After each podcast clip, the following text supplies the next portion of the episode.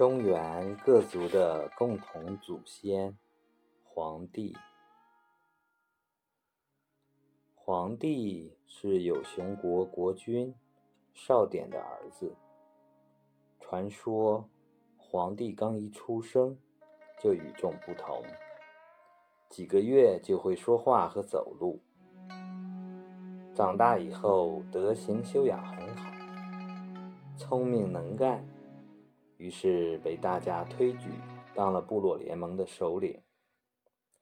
当时各部落之间经常发生矛盾和战争，形成了黄帝、炎帝和蚩尤三足鼎立的局面，百姓流离失所，苦不堪言。皇帝决心去讨伐那些祸害百姓、残暴不仁的人。皇帝首先将目光对准了经常发动侵袭的炎帝部落。皇帝为了取得胜利，做了充分的准备，比如加强军民团结，鼓舞士气，积极发展生产，还联合了以熊、痞、貔貅等为图腾的各大部落，壮大自身的力量。双方在阪泉展开决战，先后打了好几仗，皇帝才把炎帝打败。最后两个部族合二为一。另外一个九黎族的部落首领叫蚩尤，他能征善战，却极为凶残。据说蚩尤部落是最早用金属做兵器的部落。蚩尤有八十一个兄弟，个个有野兽一样强壮的身体，威震四方。三年里，皇帝与蚩尤打了九仗，都没能取胜，可见蚩尤部落的强大。为了天下的安宁，皇帝没有气馁，他集结部落，在涿鹿。与蚩尤展开最后的冷战。皇帝令应龙先攻蚩尤，蚩尤则请风伯和雨师前来助战。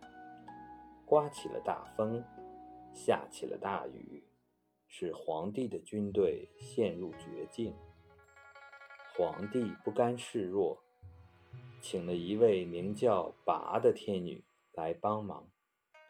他是一位汉神，立刻驱散了风雨。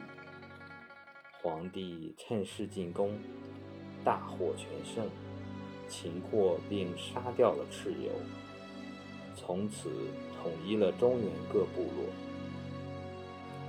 当他在泰山举行隆重的封禅仪式时，突然出现了巨大的地，全身黄色。人们认为这是土地呈现的瑞象，就尊称轩辕为皇帝。皇帝在位时间很久，在位期间国势强盛，政治安定，文化进步，有许多发明和创造。他教大家种植五谷，驯养鸟兽。带领民众在黄河流域的中原地带定居下来，使得当时的原始农业有了进一步的发展。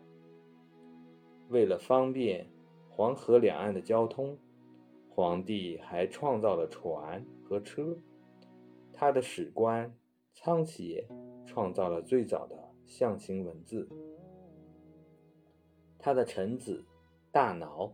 创立了记录年月日时的天干地支，在音乐方面发明了磬和鼓等乐器。皇帝还命一个叫灵伦的乐师，用竹子做成缕缕，定下了五音十二律，矫正各种运气。使得不同乐器能和谐地一起演奏。皇帝的妻子看到人们冬天披兽皮，夏天没有衣服穿，于是发明了养蚕抽丝的方法，来制作丝帛衣服。皇帝在位期间，形成建立在农业文明基础上的独特的中华文明。相传，尧舜禹、告尧、伯益、